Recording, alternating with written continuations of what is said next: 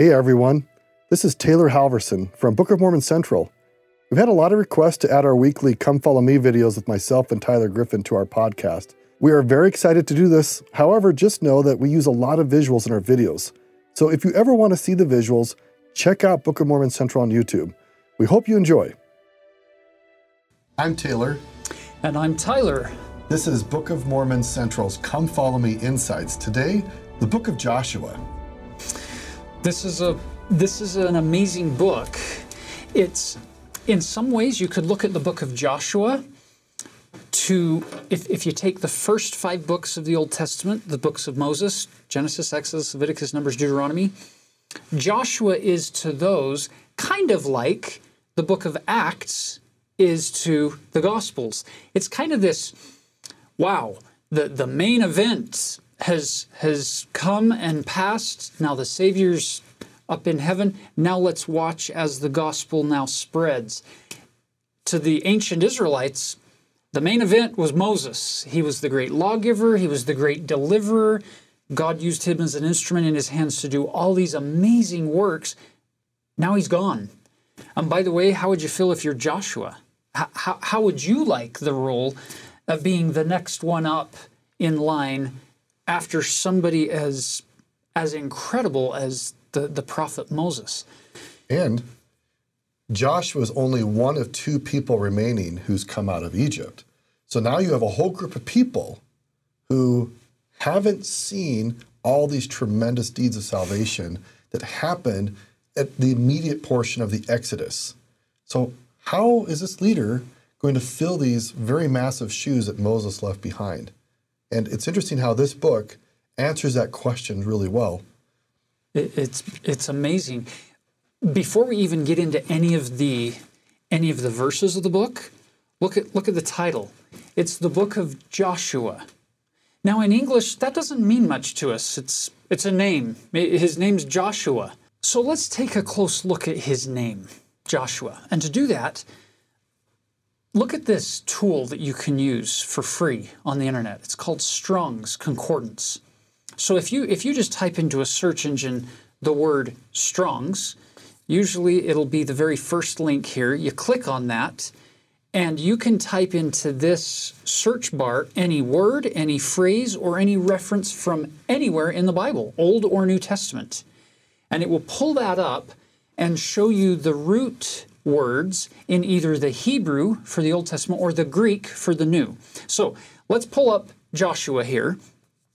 Now you can click on this little number next to Joshua's name. And notice what it shows you. Now, here you see the name in Hebrew. You can click on this little sound icon here, and you can hear it pronounced.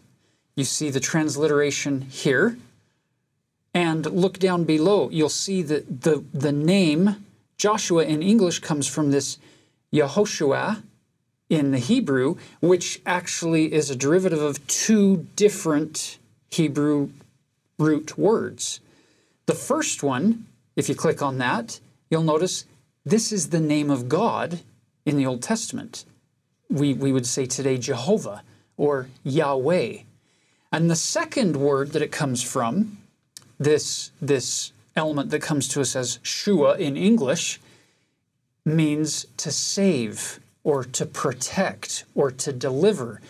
Hmm, Jehovah saves.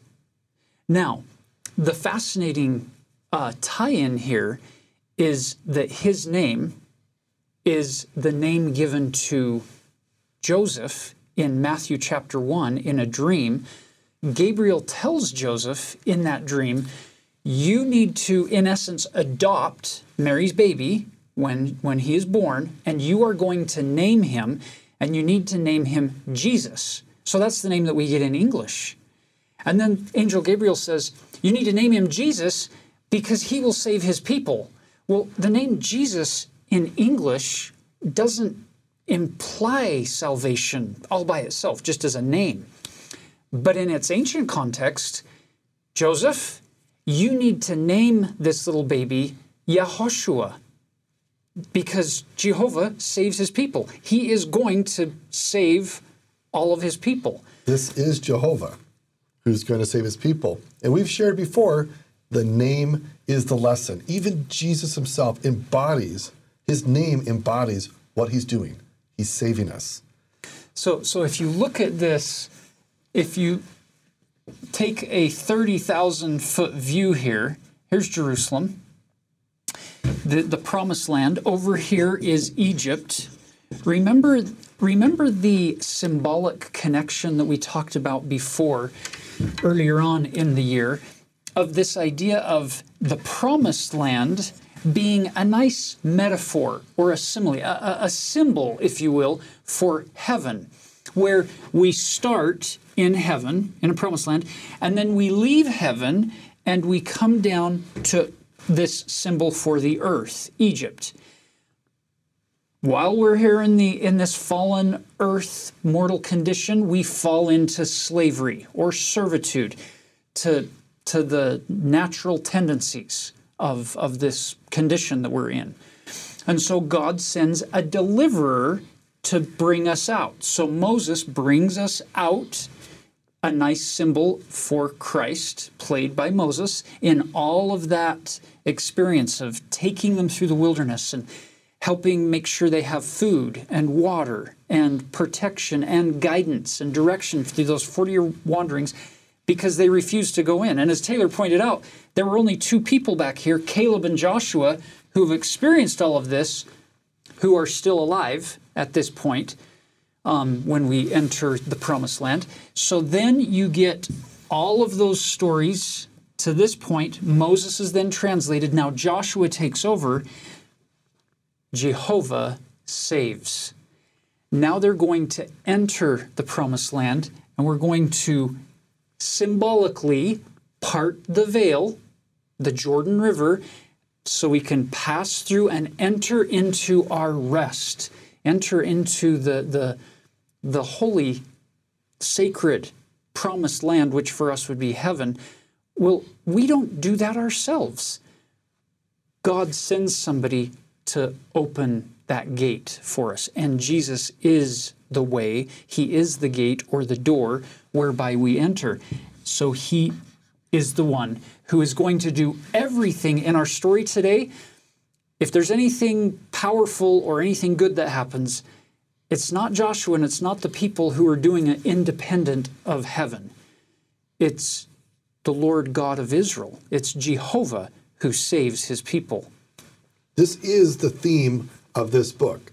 It's a lot of really amazing stories here, but if you look at the first nine verses, it gives you a summary of what's happening here. Let's jump in. So look at verse 2. After uh, here again in in the King James version or in the biblical context, Moses is dead. We learn we talked last time Alma 45. There are some other scriptures in in restoration scripture that talk about the fact that he was translated and not buried. But we'll keep going with their with their wording here. Look at verse 2. Moses my servant is dead. Now therefore arise Go over this Jordan, thou and all this people, unto the land which I do give to them, even to the children of Israel. You'll notice the wording there, which I do give to them. It's not, well, it's those people's land there, so you go in and see if you can take it from them. It's no, it's in my hand, and I'm giving it to you. I'm going to make it so that you can take this land. It's actually it is God's land. It just happens to be that it got occupied by people who were not loyal to God. And God wants to bring people into his land that will be loyal to him. To connect this how the book of Joshua ends, the last two chapters, 23 and 24, God gives to the people again through Joshua instructions for how to be covenantally loyal and faithful so they can have peace and prosperity in the land. So you, you jump down to verse 5. There shall not any man be able to stand before thee all the days of thy life. As I was with Moses, so I will be with thee. I will not fail thee, nor forsake thee. Now you're going to find that through this, this book of Joshua, and especially through the book of Judges, which is next week, you're going to find that the people are going to fail him. They are going to forsake him over and over and over again. And yet, one of God's attributes that we sometimes uh, breeze over is his long suffering, his patience, his loving kindness. How many times does somebody do something bad to you or break their promise or break their covenant with you before you're like, I- I'm done dealing with you? Well, God doesn't seem to ever completely shut them out or turn his back on them, even though they are going to fail him. He promises them, I will not fail thee nor forsake thee. And then you get what for me, I, I don't know how you read this, Taylor, but for me, this becomes the thesis statement for God's instructions to this new leader who quite frankly has to be feeling some some fairly intense uh, feelings of inadequacy following in Moses' footsteps, trying to fill those shoes. And you're going to see this phrase that gets repeated over and over and over again in Joshua. Look at verse 6. Be strong and of a good courage. That phrase right there. You're going to see it in verse 6, you're going to see it in verse 7, you're going to see it in 9, you're going to see it in 18, and you're going to see it in chapter 3, chapter 5. This, this concept of don't be intimidated, don't sit down in fear, don't sit down in, in those feelings of, of inadequacy that I, I'm not good enough, I'm not as good as he was, I can't do this. It's God saying, be strong, stand up. I've chosen you to do this job. Now go, be of good courage. And then notice it says, For unto this people shalt thou divide for an inheritance the land which I swear unto their fathers to give them. You're the means whereby I am going to fulfill these promises I've made. Yeah, we got to tie this back in to the Abraham story. Genesis chapter 12, 1 through 3.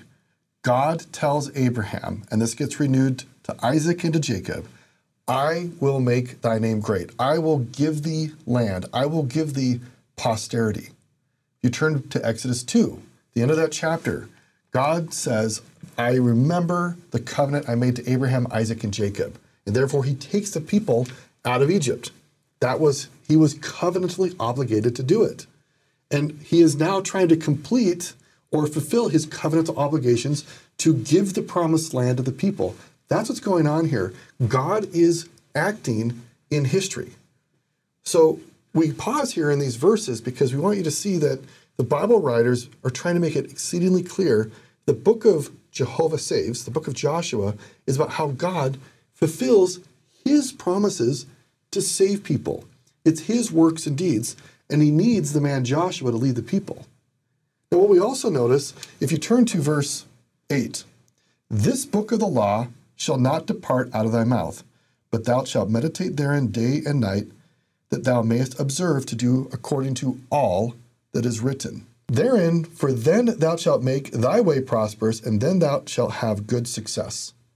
So we often just breeze over these scriptures. If you pause and listen to what God's asking, the book of the law is the Torah, the five books of Moses, the covenantal instructions for faithful, faithfulness. So we've talked about the two covenantal mountains. The first is Mount Moriah, the Abrahamic covenant, where God is promising that he will do all these great deeds for his people. But he needs them to be covenantally faithful to him in response. How do they know what to do? He reveals the Torah, and this is what's going on. Verse 8 You need to live by every word that I have laid out for you. So, verse 5, uh, 5 6, and 7 are all about the Abrahamic covenant, and verse 8 is about the Mosaic covenant. Verse 5, 6, and 7 is God's obligations and what he wants us to do. And then verse 8 is very speci- specifically how do the people need to be loyal back to him. And again, it concludes chapter 23 and 24, where God renews the covenantal instructions, saying, if you want to have peace and prosperity in the land, here's what you need to do. And you guys all know how the story plays out. In Judges and later on, the people continually show that they're not faithful to God. And over hundreds of years, eventually, he says, All right, well, if you guys are not ready to receive this inheritance, and you the, the Abrahamic promises are not broken. God will not break those promises. But I'm going to send you away for a while. have you guys think about it, and then I'll bring you back maybe in a couple decades and let you try again. And this is kind of the cycle that's been going on for centuries, with God's chosen people. So, as we translate from, from this ancient history, from this faraway setting and culture to today, the reality is, as many of you watching right now have been given missions to accomplish. They may not be official church callings, but, but things to, to do in your mortal life that you may feel completely overwhelmed by those responsibilities or by the task at hand. I think if Joshua were standing here today, I think he might reemphasize some of these things that, that strengthened him in, in this moment when he could have been completely overwhelmed.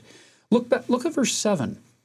Only be thou strong and very courageous, which is even an upgrade from what we got in verse 6. This very courageous now, that thou mayest observe to do according to all the law that Taylor was just talking about. It's it's don't treat the gospel as a smorgasbord. Don't go through and and, and a buffet line and just take a little bit of this, a little bit of that, and leave the rest on the table because it's it's not your favorite. He's saying, observe to do all that God has asked us to do. Well, how do you do that? Verse 8. That idea of the book of the laws here, you need to meditate therein day and night.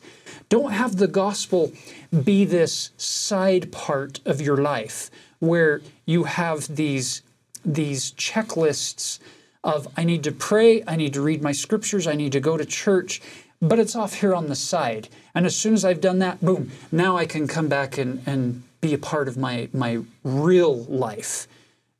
No, he's saying put the laws of God put your connection with the scriptures and with the words of the prophets and with the Holy Ghost, your relationship with heaven, put that at the center of your life so that everything else is around that core, around that foundation as you meditate therein day and night. And not just meditate, but observe to do all these things that you're reading and studying, which doesn't mean that you should now beat yourself up because the more you read the scriptures, the more inadequate you feel. It's a C.S. Lewis concept that I love from his book, Mere Christianity, where he said, It's only those who, the, the paraphrase is, it's only those who are trying very hard to be good who know truly how bad they are. He says, the bad person doesn't know how bad they are. They're not trying to be good. So as you make these efforts to apply these principles that you're reading here, don't be shocked when all of a sudden you recognize flaws in yourself that maybe you hadn't recognized before.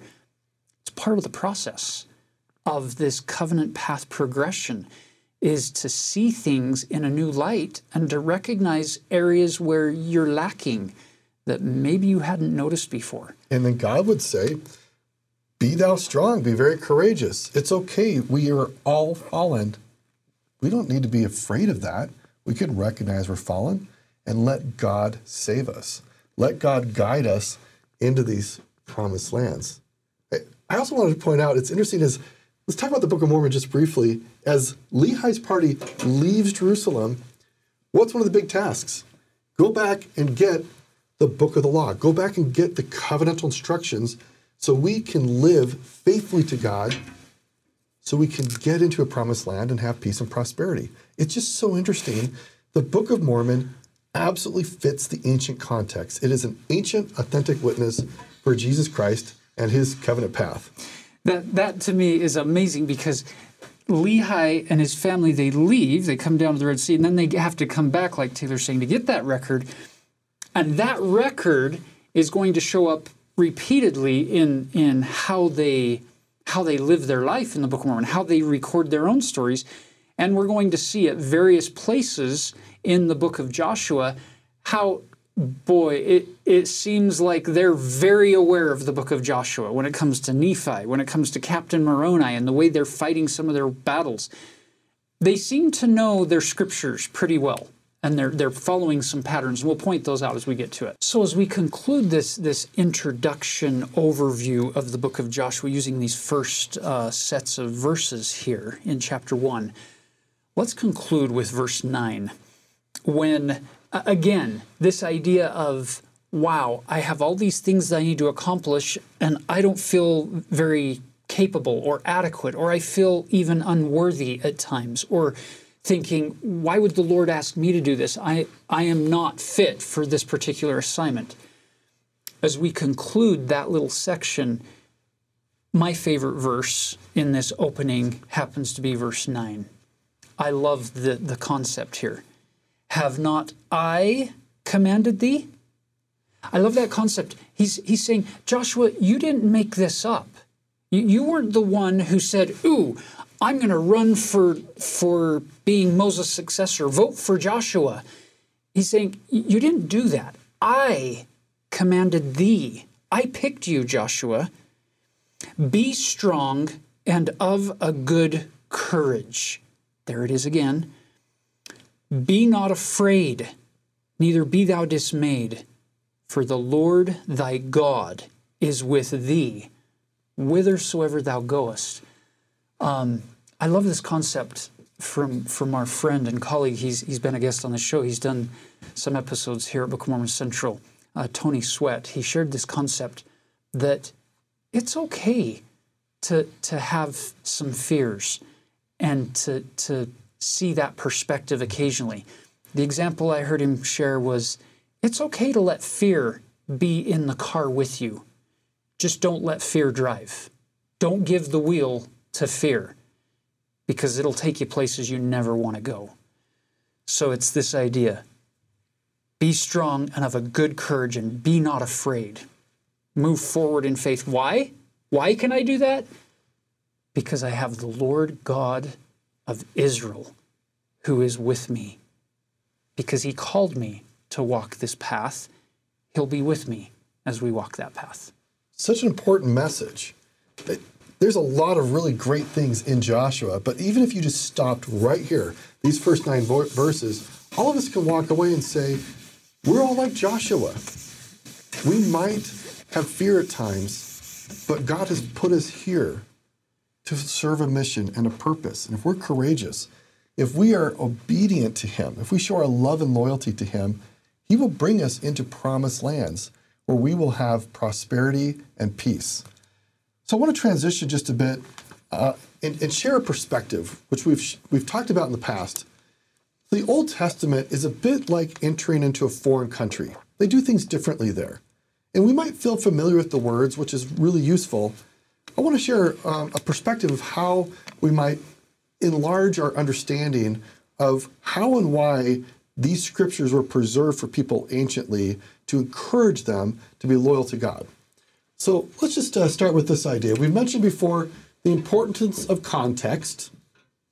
So we are reading texts, okay? We're reading text of the scriptures.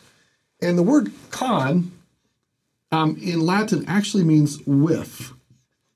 Context is what goes along with the text, but it's often what isn't expressed. There's a lot that goes left unsaid.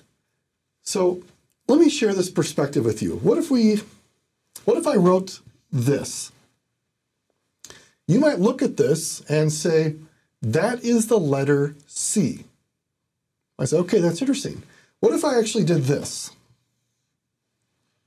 You might say, oh, there's now more context. It changes the meaning. This is now the letter D. Well, what if I did added this? More context. So if you only looked at this in isolation, you might say, oh, it's just a C. I know exactly what this is.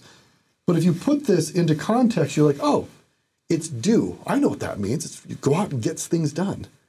Well, what if I added some more context? What if we got our viewpoint a little wider and saw more of what's going on? What if I put this in? You're like, oh, yeah, that's a furry animal that usually I like to be around. Okay? So you think you might know what's going on. But what if you expand your context even more? Well, now suddenly it's like, oh, it's a it's a bunch of dogs. What if I added some more? Right? So now we have a phrase here. Cats and dogs. Okay, so a bunch of animals, domesticated animals. These are pretty popular pets. So at this point, we all feel like, oh, we all know what we're talking about. We're talking about cats and dogs. We're not talking about sea. We're not talking about do. We're not talking about just one dog. The larger context is cats and dogs that helps us to contextualize and interpret what's going on. I'm going to make this a little more interesting. What if I added this phrase? Raining. Raining cats and dogs. Now, suddenly, we're not even talking about furry animals anymore. We're talking about, in, in English, this is a phrase we use to mean lots and lots of rain. Now, just for fun, let's imagine we were talking to people, we preserved our version of Noah flood story. We tell it to our kids and we say, um, the floods came and it rained cats and dogs. Okay, now our kids would know exactly what we're talking about. A lot of rain. Let's just imagine 2,000 years go on and nobody has any context and they hear our story that we told our kids that it rained cats and dogs during the time of Noah. And if they didn't know what this meant, the larger context, you're like, how is it possible? Like animals were falling from the sky? And this is what happens sometimes when we get into the scriptures, particularly the Old Testament, is that there are phrases and ideas and concepts that when they were preserved made a lot of sense to the people. But we often haven't been given the handbook of what's been left unsaid of the contextual meaning. So, with that backdrop, let me just give a few insights of how we can see the larger context of the book of Joshua as a piece of literature. So, for some larger context, we've been blessed to live in the latter days because we have the restoration, we have modern day revelation, and we've had a plethora of scholarship and archaeology and discoveries from the ancient Middle East in the last 200 years. We've discovered enormous treasure troves of literature from the ancient Middle East. And in studying those, scholars have been able to see some interesting connections that have helped us to understand things that are going on in the Bible that the Bible writers knew exactly what they meant, but sometimes the Bible writers didn't always give us the larger context. And let me share this perspective. So, in the ancient Middle East, kings were very anxious and interested to have peace and prosperity in their land. And when they found somebody within the community, or maybe somebody who could be joined in the community who would be faithful, these kings would offer what's called a land grant to a man and his whole family. Often the, the king would give an entire city to somebody and move everybody out of the city who'd been unfaithful and bring in a new family who had made an agreement to be totally loyal to the king who'd given the land.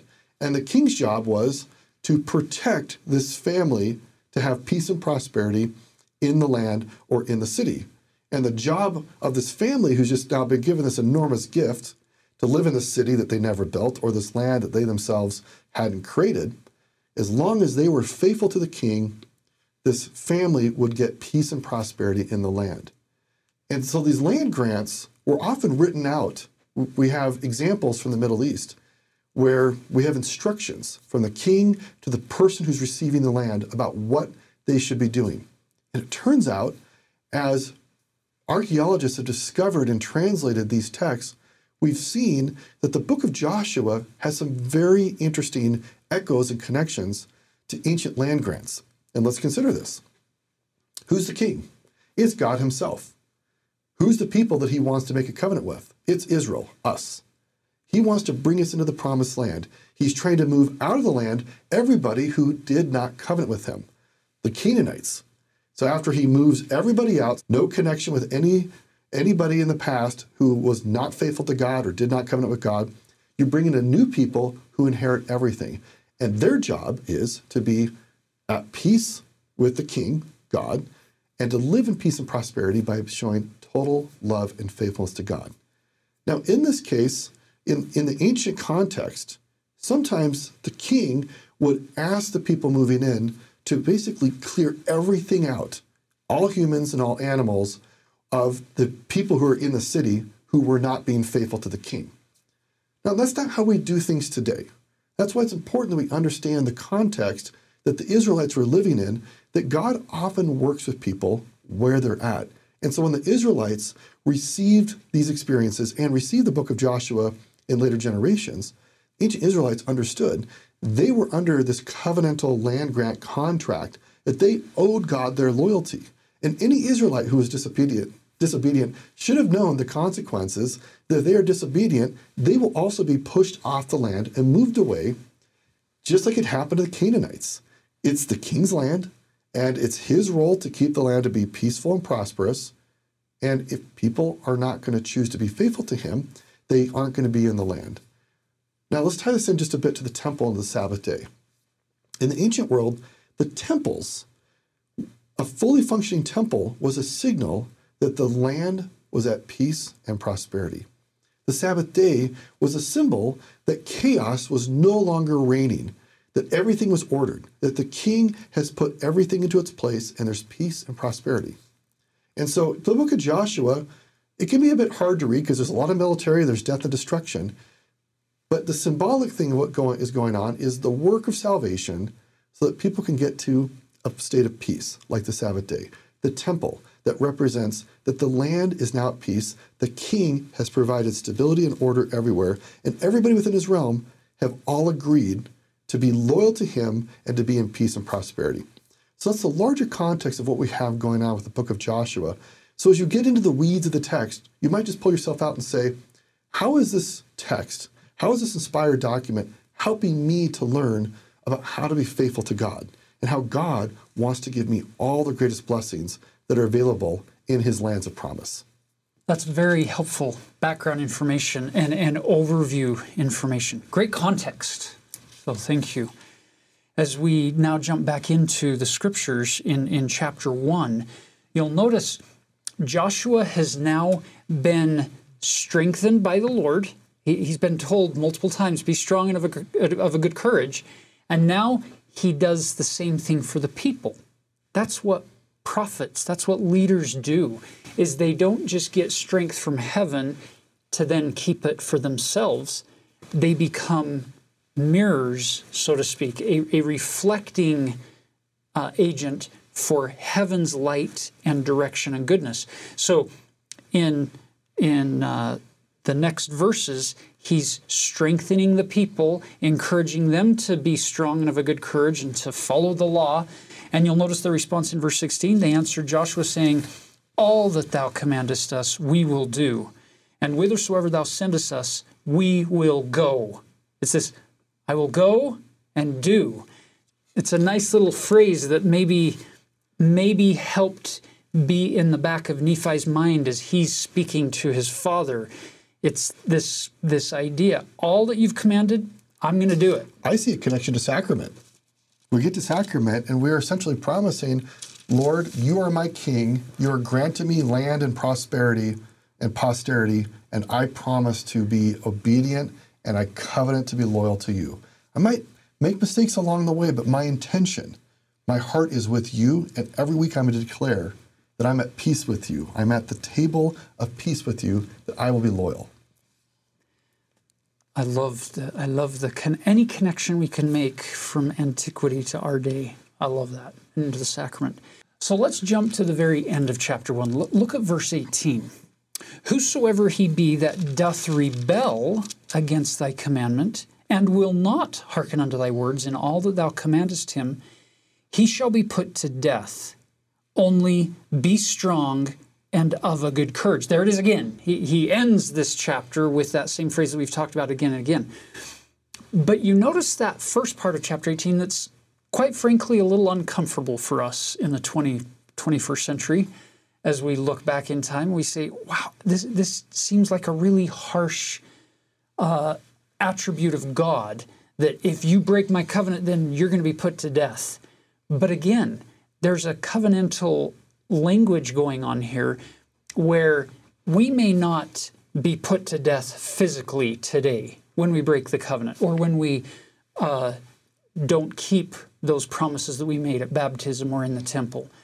But there is a part of us, a part of our core that that is cut off from that connection with God and it it dries up, it, it dies. Doesn't mean it can't be brought back to life by the Savior, because he specializes in that as well. But it just means that we've chosen our own way. It's not his way. It's not the covenant path. It's some other path. And there are lots of strange roads or forbidden paths to, to choose among in, in our world today. but the clarity here of the only safety is to stay connected with God in that relationship. It's a pretty stark reminder here as we close chapter one. So the rest of chapter two contains this story of of these two spies being hid by Rahab because the, the king and the men of the city are looking for them. They they are saying, Where where are those those two? And she's hid them and and tells the, the men, Go out because they left the city. Go go chase after them. You might be able to catch up to them. Well, of course they can't find them because they're up on a roof. So as she's talking with them about saving their life, notice her request in verse 12. Now, therefore, I pray you, swear unto me by the Lord, since I have showed you kindness, that you will also show kindness unto my father's house and give me a true token or this sign. This make a covenant with me that you're not going to destroy me and my house. I've done what I can to preserve you. The word kindness is a covenantal term. Yeah. So I have shown loyalty to you to help you in the cause of God. You now owe me kindness or covenantal loyalty back that I should be part of your group and not be destroyed. Because she's essentially saying, I'm willing to join with your group and to be part of this promised land. And, and you'll notice she's she's invoking their God in, in verse 12. Swear unto me by the Lord. So so she's she's acknowledging you, you're going to make this this covenant with me, this promise to me by the Lord. And so they do. And the, the, the token or the sign of that covenant is in verse 18. Behold, when we come into the land, thou shalt bind this line of scarlet thread in the window which thou didst let us down by. So you're going to use this thread, which is connected to the word hope. It's that that that line, something to hold on to, something to see, something to set you apart. I find it fascinating how we have these underdog stories in scriptures that break the, the expected narrative. In the ancient Middle East, men were in charge. It was their job to do the action and to preserve their families in peace and prosperity. In fact, if you think about God, he functions in the scriptures as one of these great patriarchs who saves his family. What do we have going on here in Jericho? Rahab is a foreigner. She's not even an Israelite. She's a woman. She's a prostitute. And look what she does. She saves her father's household. And she saves all these people. It's fascinating how we have these cultural expectations, and God preserves stories to show that sometimes the culture isn't the gospel, and that God can do his work. Now, all of us might find ourselves at times perhaps not fitting the expected pattern that the world wants of us. God can still do his work. He can still work through you to provide peace and prosperity to you and to others. So I find stories like this interesting that maybe I don't completely fit the cultural mode of mode of what everybody expects of me. And yet God can still work with me if I'm faithful and loyal to him. To him. And by the way, Rahab is going to come up again in your scripture account way down the road in Matthew chapter 1. Matthew includes Rahab in his long list of genealogy for Joseph. In verse 5, you see Rahab listed there as one of the progenitors for Jesus. That's kind of significant. Mm-hmm. This this outsider who becomes one of the ancestors for the Lord Jesus Christ. It's about who chooses to be covenantally loyal to God.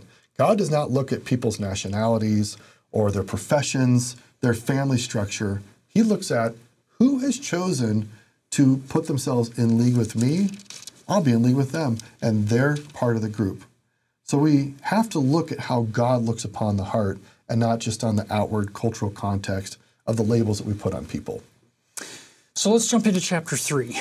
You get the next day, early in the morning, uh, they, they rise up, and look at what he says to the people in verse 5. Joshua said, said unto the people, Sanctify yourselves, for tomorrow the Lord will do wonders among you. So he didn't say, Get ready, I'm going to do wonders, I'm going to show you amazing miracles. No, it's the Lord is going to do wonders among you. It's going to begin tomorrow, so you need to be sanctified. And then look at verse 7. The Lord said unto Joshua, This day will I begin to magnify thee in the sight of all Israel, that they may know that as I was with Moses, so I will be with thee. This is an important theme in the book of Joshua. God wants it to be totally clear for all the Israelites that God has chosen this leader. And what you're going to see in the book of Joshua, these miracles, these powerful actions, is God trying to convince the people you can trust my chosen leader to bring you to the promised land. And if you are listening to this chosen leader, you'll be safe. You will win. So thus it begins. Let's let's go in and he he talks to the, the three tribes that have already taken possession of, of their land east of Jordan. So if we redraw our little map here, you have Reuben, you have Gad, and you have half of the tribe of Manasseh that have already taken possession of their land over here. And Joshua is telling this group, you can't you can't leave the rest of the tribes to come and do this fighting. You've got to come help us. So everybody's agreed. We're all going to go. We're in this together. And the Lord is going to be with us. Verse 10. Now, notice what happens when the people get ready to cross over into the promised land. Verse 14 It came to pass when the people removed from their tents to pass over Jordan, and the priests bearing the ark of the covenant before the people, and as they that bear the ark were come unto Jordan, and the feet of the priests that bear the ark were dipped in the brim of the water, for Jordan overfloweth all his banks all the time of harvest, that the waters which came down from above stood and rose up upon an heap very far from the city. You'll notice that Joshua didn't come up and say, Jordan, part. He simply had the priests bearing the ark step into the river, step into the water, and as soon as the soles of their feet were wet, then the water parted. This is a, a theme that we've seen before in the Old Testament. It's a theme we're going to keep seeing in the Old Testament, and we'll see it in the New Testament in the Book of Mormon. The Lord seems to love uh, action, He seems to love effort and reward that effort. Now, there is nothing about putting your foot in water that would make it part. It's not their feet that made the Jordan River part. It wasn't even their effort that did that. It was the Lord that did that. But He didn't do it until they had taken that step of faith, that leap of faith, if you will, into the unknown. They've none of these people carrying this ark have ever experienced anything like this before. And honestly, if you sat down and said, okay, now I need you to walk forward with the most sacred object we have, go into the river. I, at, at flood stage. At flood stage, I can think of a, about a dozen really quick reasons why that would be a foolish idea. But I can think of one why it would be a really good idea. And it's because the Lord commanded it through his prophet. Let's go. And they received no witness until after the trial of their faith.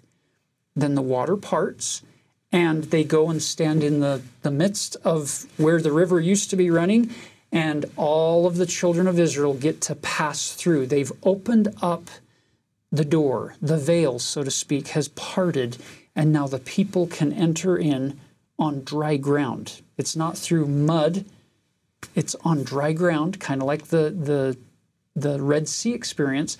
Now, all of them, this new generation, can kind of relate to the older generation and say, oh, maybe not as dramatic as the Red Sea, but that was amazing as they come into the promised land. You see again this theme in the book of Joshua. God is, the theme is this exact obedience to the Lord. If we are exactly obedient to what He's asked, He will show Himself to be with us. In fact, the Ark of the Covenant is the emblem of God's presence with them. So as they get the entire group onto the other side, then Joshua tells the people, Go take one from each tribe, go back into the river and find a stone, They all do that. So you've got 12 stones, and they now make this memorial, this, this altar or a cairn, if you will, to symbolize and to remember their passage through the Jordan River. I don't know what your memorials are going to be. I don't know what they're going to uh, look like or be composed of. But I hope that individually and collectively as families, that you have things that remind you of the amazing things that God has done for you and for your loved ones. And, and I don't know what form they take, but it's that idea of don't just go through life, occasionally pause and reflect and look back on on looking for the hand of the Lord in your life and his power of deliverance, his mercy, his long suffering, his grace, his his loving kindness towards you. And that's what this this pile of stones that previously had been under the river and meant nothing, now all of a sudden they mean something because they represent that connection with with God and knowing that he's with them. So now we're here on this side, we're ready to go in. Um, Joshua reinstitutes the Passover. And then he has an amazing vision here at the end of chapter 5. Verse 13, it came to pass that when Joshua was by Jericho, that he lifted up his eyes and looked, and behold, there stood a man over against him with his sword drawn in his hand. And Joshua went unto him and said unto him, Art thou for us or for our adversaries? And he said, Nay, but as captain of the host of the Lord am I now come. And Joshua fell on his face to the earth and did worship and said unto him, What saith my Lord unto his servant? And the captain of the Lord's host said unto Joshua, Loose thy shoes from off thy foot, for the place whereon thou standest is holy. And Joshua did so. That should sound really familiar. And that must have been so comforting for Joshua as the, the next in line for Moses to have another connecting experience with Moses and to be in the presence of God, who the, the, the Lord of hosts, which, by the way, isn't that interesting? Here's Joshua leading the, the camp of Israel and the army of Israel in for the conquest of the land. And how does God appear to him? How does the Lord come? As a warrior with a sword in his hand, he's going to give him, he's going to lead him into battle. Yeah, Joshua's like, okay, I will be with you. And whatever we need from God that will lead us to Him, that is what God will give us if we're faithful to Him. That's the message here. And, and I love the fact that it, it connects once again back to 2 Nephi 31, where, where the Lord says, I will speak unto people according to their language and understanding. Well, he's clearly speaking Joshua's language here and, and his, the level of understanding and the things that Joshua needs. And to realize, oh, you're going before the camp of Israel, we're going to be fine. We got this with, with the Lord on our side. Now you get into chapter 6, the, the famous chapter where Jericho is, is taken. And everybody knows about the walls of Jericho. What we often miss is because we get distracted by that spectacular event that the walls fall down, that's actually not the point of Joshua 6. How much time is actually spent on the walls themselves falling? Very little. Most of it is God giving very precise instructions to the people to do very specific things. I want you to think if you look carefully at this chapter, have you ever seen these instructions repeated ever? where God asked people to walk around a city seven times and blow trumpets. I don't know of any time God's ever asked people to do that again. So that particular action in and of itself doesn't seem to be particularly significant for anyone's salvation. And yet, God wanted them to obey with exactness, which is a phrase we have in the Book of Mormon. In a military context, God wants to know that his people will be totally loyal and faithful to everything he asks them to do. The point of the story is to show the consequences when you are totally with God, with exactness, he saves you. We see this all over the Book of Mormon. When the Nephites are completely obedient to God, he fights their battles for them. When they go forth in the arm of the flesh and do it on their own, they lose. In fact, the very next story after Jericho is the Battle of Ai, where the Israelites don't use God's commands. They go up on their own, their own stratagem, and they actually lose. And then they have to go back and say, uh, Lord, how should we do this? So, this is what God is trying to get across. When we trust Him, when we listen and we do what He says, He is with us and things work out. So, it is spectacular that the walls fell. But I hope that we would take away what God wanted us to see here is that He's trying to model for us what happens when people are exactly obedient to His commands, whatever they might be. So you'll notice, to, to Taylor's point, of this exact obedience, that they weren't supposed to say anything on day six. They're just supposed to march around once, they blow the trumpets, then they go back to camp. And I don't know about you, but if I'm one of the soldiers, I'm thinking, what kind of an army instruction is this? We're just going to go and walk around the city and be careful you don't say a word, and just when we've made that that um, complete circle, then we're going to blow the trumpets and go back to camp. Oh, and by the way, we're going to do the same thing tomorrow and the next day and the next day and the next day. I, I signed up to fight. Let, let, let's go fight. Let's attack. But I love the fact that this is one of those cases, as, as Taylor's pointing out, where we just trust the Lord. Be still and know that He is God. He's going to fight this battle, but we've got to do it His way, not our way. And we live in a world today that has all kinds of ideas about how to live life and how to quote unquote fight our battles today. And some of the some of the advice is good, but some of it isn't going to be very helpful. Hence our need to turn to heaven and seek more than ever before to hear him, to know what our marching orders are today. Not just 10 years from now or 50 years from now, but today. Lord, what would thou have me do today to, to fight my battles? Or to just march around a city and watch as thou fights certain battles. I would tie this into our modern day prophets. We live in a time where people have lots of opinions, and our prophets speak.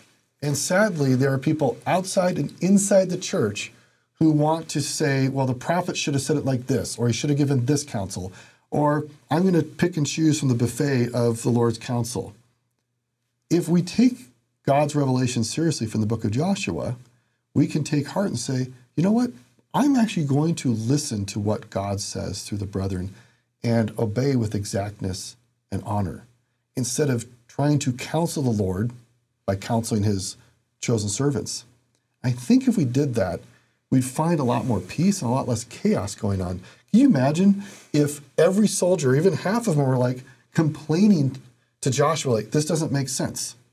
We see this happening today where people want to make complaints about church leaders revealing the word of God and then choosing, I'm actually not going to obey that because it's not convenient for me. It doesn't make sense. It doesn't fit with my cultural paradigms. And so I'll wait until the prophet aligns with my opinions, then I'll act with obedience. This is not what this, any of the Israelites did. They said, This is what God's commanded, we're going to do it.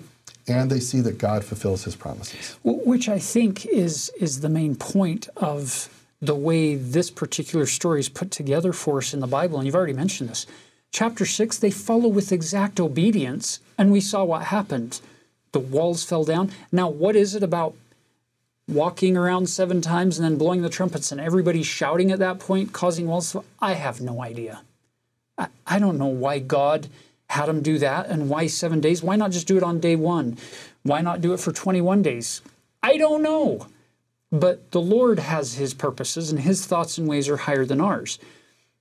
Then you see the contrast in chapter 7, and Taylor already mentioned this the city of Ai, where um, Achan has taken some of the gold and silver, some of the precious things from Jericho, and instead of putting them into the treasury of the Lord, which they were commanded to do, that would be the exact obedience thing, he kept them selfishly for himself and his family and hid them under his, his own possessions in his tent. Isn't there a phrase about treasures becoming slippery? Yes. so when we come to Ai, they're saying, oh, you know what? This city isn't nearly as strong as Jericho. We don't need to send the whole army, and we're not going to even consult with the Lord. We, we got this. We're, we're good. So they send in 3,000 men to just take that city, and we end up losing 36 men in verse 5. And they come running back into camp saying, What happened? We, we should have easily been able to take over that city, and it didn't work. And then the Lord tells them, verse 11 Israel hath sinned, and they have also transgressed my covenant which I commanded them. For they have even taken of the accursed thing, and have also stolen and dissembled also, and they have put it even among their own stuff. This idea of like you don't want to contaminate yourself with the things of this land. We're going to clean it out so we have a fresh start in the promised land. Isn't, isn't that interesting, by the way? The English word that comes to us in our King James Version of the Bible here at the close of 11. You've taken all of those precious things, somebody has taken them and put them even among their own stuff. I like that word. It, it doesn't seem usually like a biblical or a scriptural word, stuff, but doesn't that fit nicely right there? They put it among their stuff. That's all it is. That's all we've got. It's just a bunch of stuff. The real question is what's inside of our heart? What's inside of our soul? Who we're becoming? It's not about accruing stuff that this world has to offer. I just had to point out that little word. Um, look at verse 13. Up, sanctify the people, and say, Sanctify yourselves against tomorrow. And then they, the Lord gives him some instructions of how to find what has gone wrong. And in this process, they, they identify Achan, Achan, in verse 18. And he confesses everything and they they take care of that struggle and then you turn over to chapter 8 and now we've still got this city of ai to deal with so what does joshua do he sets up an ambush so at night he sends many of his soldiers behind the city where they're they're going to be able to sneak in and and be unseen and then he's going to come down into the valley um, near ai and the king is going to see them assembling and think, hey, we've beat these guys once, let's go get them again. So he comes out and they start running away, and he empties the city and they all chase them. And then this group comes in and takes the city. Does that sound at all familiar? Have you seen that story in, say, the war chapters of the Book of Mormon? Not just with Captain Moroni, but also with Helaman and the Stripling warriors down in the south part of that conflict.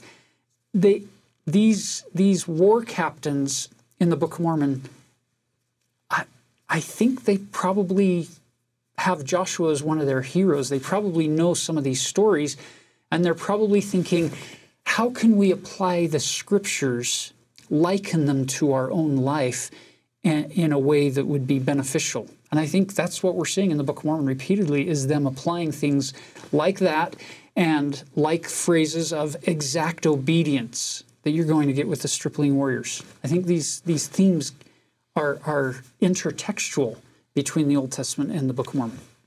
So after we take the city of Ai, it's here in chapter 8 verse 32, 33, 34 where Joshua goes to Mount Ebal and Mount Gerizim as commanded by Moses to do and he puts people on both mountains, and the people on Gerizim are shouting all of the blessings and all of the promises.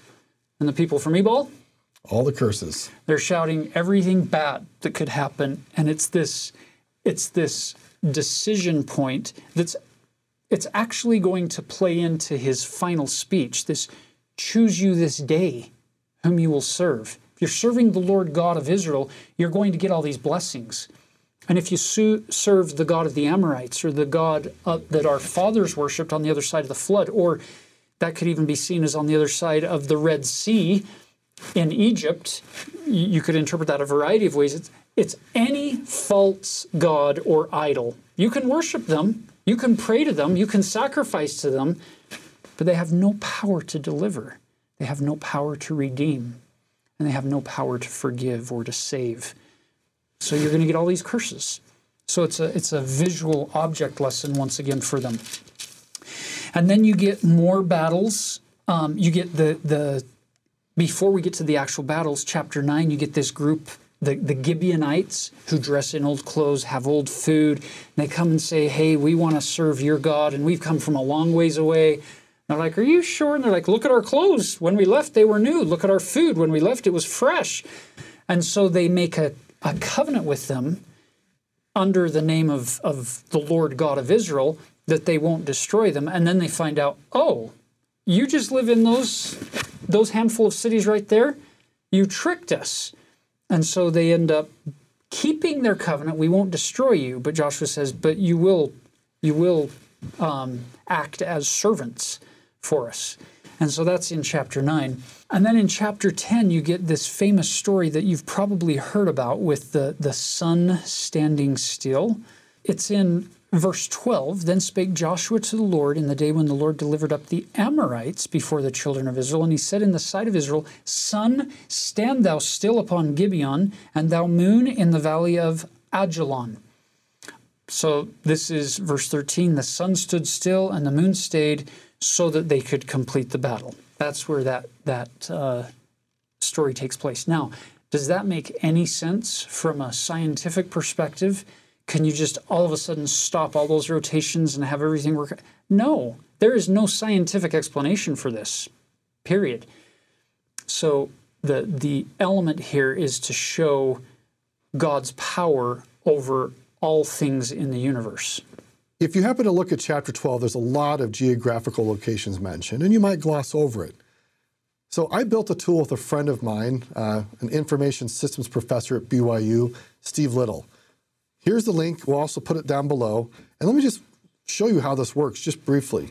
We went and got all the geographical references in the Old and New Testament and connected them to Google Maps. So you can go chapter by chapter through the scriptures and see all the locations where things were happening that we know of. And I find this tool really useful, particularly the book of Joshua. So if you open, we look at this screenshot right here. This is Joshua 12 on this tool. And you see all these red dots. These are all the locations mentioned. You can zoom in, you can zoom out. And I would actually recommend while you're reading Joshua, starting in chapter one, use this tool and see where all these interesting things are happening. So now, as we just grab a couple of other little items along the way as we finish this lesson up, you'll notice in chapter 13 that it's here where Balaam, remember Balaam on the talking donkey? Balaam actually gets killed by the Israelites in chapter 13. And in chapter 14, you, you get Joshua giving giving some of his own uh, background as well as Caleb. So in verse 7, it tells you that Caleb was 40 years old. Um, he, he and Caleb both were 40.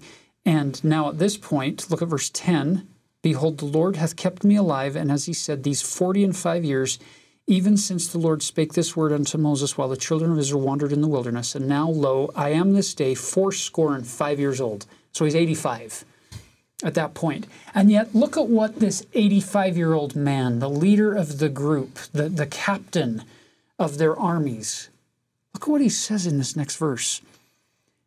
As yet I am as strong this day as I was in the day that Moses sent me. As my strength was then, even so is my strength now for war, both to go out and to come in. Now, therefore, give me this mountain that's one of that's one of the most powerful phrases to me in the Old Testament. That give me this mountain, give me this this challenge. It looks like Joshua has taken the Lord seriously with this this mandate to be strong and of a good courage. Well, he's he's acting in that strength, in that power of faith that he's exercised. And it's that idea of it doesn't matter what the mountain is that God has given me to climb, give it to me. I'm going to go after it because I know that I'm not alone. I know the Lord is going to be with me. And then you get a whole bunch of chapters 15 through 22 where he's separating out the land and dividing it and giving assignments to go and clean things up here and organize it there. And it feels kind of monotonous to us it would not have been monotonous to those people because it represents the fulfillment of, of the covenant for them and the land that they're going to be given. Which now brings us down to the his parting testimony, his his final speech in chapter 23 and 24. So farewell speeches show up in a lot of places in Scripture. we'll put a list here of other places in Scripture you can see farewell speeches, and you can read them and compare them and contrast them. But often the purpose of the farewell speech is to summarize the most important doctrines or principles that that leader has learned in their lives, and also to point people to God and faithfulness to Him. And I'll point out particularly Mosiah chapter 2 through 6. This is King Benjamin. He has a farewell speech. Actually, another really interesting one is Second Nephi's chapter, uh, Second Nephi chapter one through four, Lehi's farewell speech. So, if you're interested in seeing these similarities of how God's leaders, when they come to the end of, the end of their life, how do they summarize the most important things? It follows the conditional covenantal pattern that we saw that we saw beginning at Mount Sinai. It just follows the same structure. If ye keep my commandments, ye shall prosper in the land. So we could read very deeply all two chapters, all verses in there. But the summary is if you keep my commandments, ye shall prosper in the land. And that's often what you see is going on in these final farewell speeches. In fact, one more farewell speech Jesus, John chapter 14 to 17. That's his farewell speech. So, very fascinating to look at how these farewell speeches function and the teachings, doctrines, and principles that we see in these chapters. So let's just grab a couple of verses here in chapter 23, verse 6. See if this sounds familiar. Be ye therefore very courageous to keep and to do all that is written in the book of the law of Moses. Did you notice the slight variation there? Be therefore very courageous to keep and to do all that is written in the book. It wasn't just be courageous in the face of the, the battles of the war, be courageous in the face of, of health struggles or family concerns or financial difficulties. It was be courageous in keeping all that is written in the law. Isn't that fascinating? This idea that you can actually exercise faith and, and courage and stand up to fear in the face of this great task in front of you to walk the covenant path. Be courageous on that. Hopefully, we will say with Joshua, Give me this mountain. Let me do this.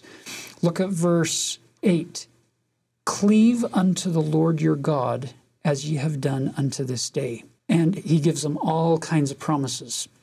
So I want to pause here just very briefly and share uh, an experience that my nephew, Ryan Crook, shared with me. He's He's serving a mission in South Carolina right now. So Ryan shared this story with me of when he was a lifeguard before his mission. He said he was standing next to a slide, a 10 foot slide that went down into a little kid pool. And a little girl, age four, he found out from her, and her little brother, who was two, came and she helped her little brother, two year old, climb to the top of the slide and then encouraged him to go down because he was noticeably very scared. And her mother was down at the bottom of the slide finally, and the, the boy went down. And then it was the four year old girl's turn. And he says this She paused, looking at the slide with a thoughtful expression on her face. And she said, You know, I'm a bit scared to go down this slide. So here's Ryan and he prepared himself to give her the speech of, you got to believe in yourself, you can do hard things, and all of those fun phrases that we use. And he says, Just as I opened my mouth to begin, she turned, looking up at me, and said, But that's okay, because you have to be scared to be brave. I thought that's pretty profound. You don't get to exercise great courage in the face of ease and comfort and prosperity. You exercise great courage in the face of opposition, in the face of fear, in the face of, of things that you've never done before and that are very intimidating. So, as, as you look at this story here, I hope those, those words can echo in your mind. Be very courageous to keep and to do all that is written. And it's okay to be afraid as long as you don't take counsel from that fear and let that fear drive. Now, you finish this off with chapter 24. And by the way, when you read chapter 24, it would be an interesting exercise for you to mark the verbs, the action words, the things that God is willing to do and has done. For instance, verse 3, I took. Verse 4, I gave. Verse 5, I sent. I plagued. I did. I brought. Verse 8, I brought. I destroyed. You're, you're seeing all these things, and the, the entire chapter up to verse 13 is just filled with what God has done for people. And if He's done that for people in the past, He'll do that for us in the present if we trust Him. He won't force it upon us. And then we conclude with probably the most famous part of the entire book of Joshua, verse 14 and 15.